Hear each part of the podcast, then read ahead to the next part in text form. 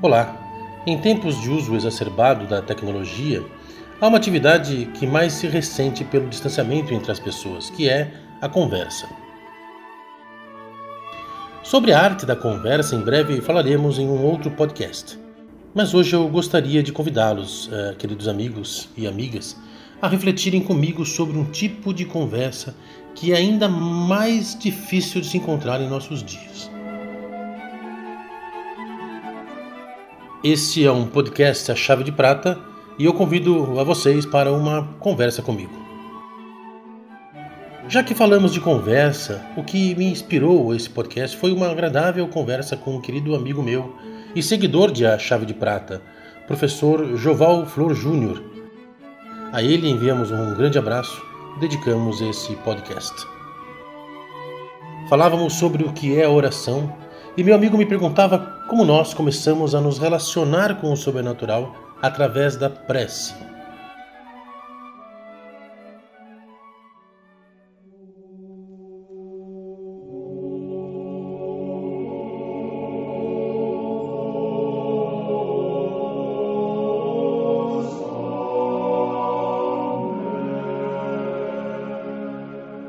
Talvez o primeiro benefício da oração seja justamente o abrir-se para algo, para alguém maior, fora de nós.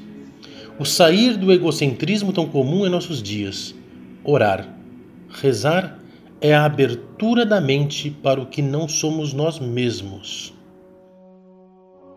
É colocar-se numa espécie de diapasão, numa frequência superior no qual a pessoa concebe a ideia de que existe uma realidade invisível e sobrenatural, ou seja, acima da natureza, na qual ela está inserida, mas não é o ponto principal.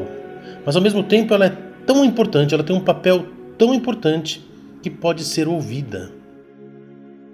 Em nossa época, as pessoas gostam de ser ouvidas, se deliciam em falar, sentem necessidade de falar, mas não querem ouvir. E quando nós nos colocamos nessa frequência de prece, nós falamos, é verdade, mas também começamos a ouvir o silêncio, criando uma espécie de sensor para sentir e entender realidades sobrenaturais. O grande bispo e santo napolitano, Santo Afonso Maria de Ligori, que escreveu o célebre tratado sobre a oração, grande meio de salvação, o qual a chave de prata recomenda a leitura, nos apresentou numa síntese que só uma alma verdadeiramente piedosa poderia fazer. Dizia ele que a oração é a elevação da mente a Deus.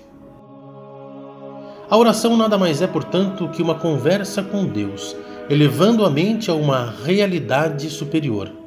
Falar com Deus pode ser um diálogo, nós entendemos muito mais nesse sentido, mas muitas vezes com admiração, ternura, enlevo para algo ou alguém superior a mim, despretensiosamente e no desejo de ser igual àquele bem superior, isso se torna uma oração. O egoísta se deleita em si mesmo. A elevação da mente a Deus, ao sobrenatural, me faz voar, metaforicamente, claro, ao objeto amado, admirado, e me transforma naquilo que eu amei e admirei. Isto é uma oração. Para elevar a mente a Deus, basta começar a ter uma impostação de paz, evitando a febricitação, a bagunça sonora, o caos mental, e recolhendo-se no seu interior, que às vezes está meio bagunçado e caótico, começar essa conversa interior. Em dado momento de nossa conversa, passamos a cogitar sobre a relação da prece e do jejum. Comentei que eu ouvira de um amigo meu, espanhol, sacerdote, médico, que dizia que a ciência mesmo recomenda a prática do jejum.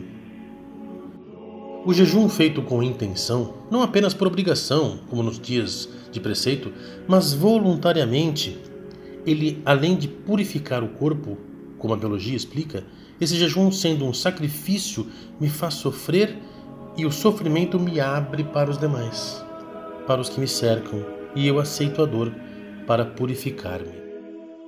Essa dor, esse sofrimento voluntário, por exemplo, praticado pelo jejum, pode ser também o de aceitar uma dor qualquer, uma enfermidade, a perda de alguém querido, o fracasso pessoal, profissional. Isso nos aproxima de Deus e, portanto, é uma espécie de agradável oração que sobe a Deus como um incenso de agradável odor.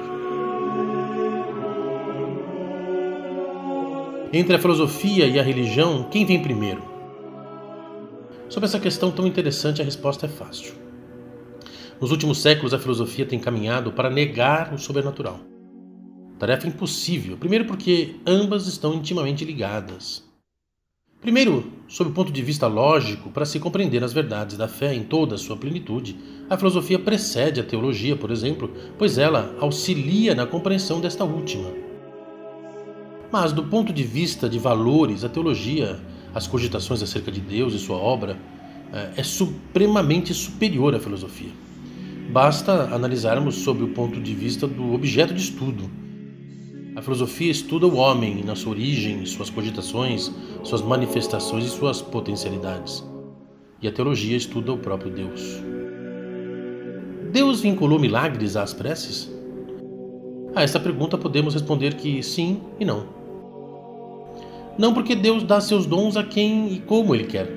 Nós mesmos recebemos diariamente graças e até milagres sem que saibamos, mesmo sem pedir, mas parece que Deus reserva certas graças a quem as pede. Nesse ponto de nossa prosa, lembramos-nos de um detalhe da aparição de Nossa Senhora das Graças na Rue de Bac, em Paris, em 1930, a Santa Catarina Labouré.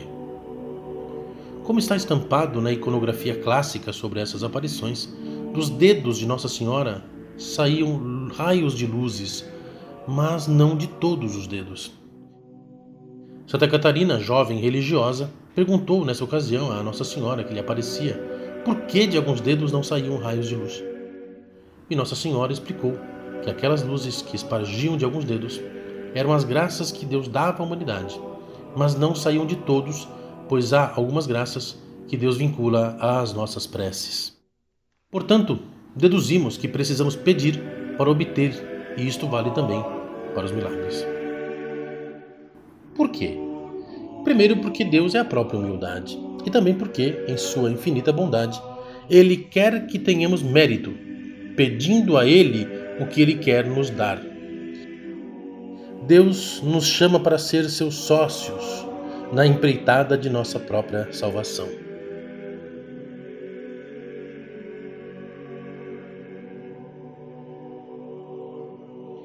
Para Deus tudo é presente. O tempo só existe para Deus como sendo uma criatura dele mesmo.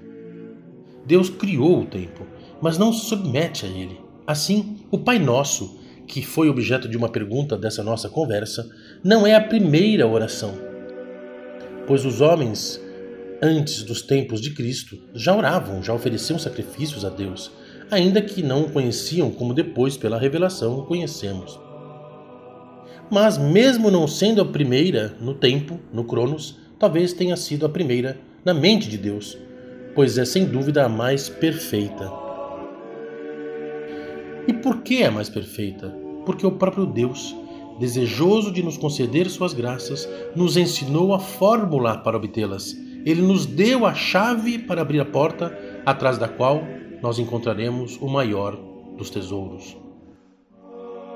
Que nunca deixemos, portanto, de elevar nossa mente a Deus, abrindo-nos para essa realidade sobrenatural.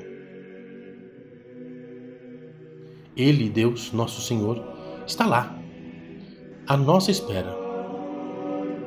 Maria Santíssima, medianeira de todas as graças, levai nossas preces até nosso Senhor. Se Ele não as ouvir por conta de nossas misérias, Ele as ouvirá, porque vós, sua Mãe Terníssima, as apresentaste. Assim seja.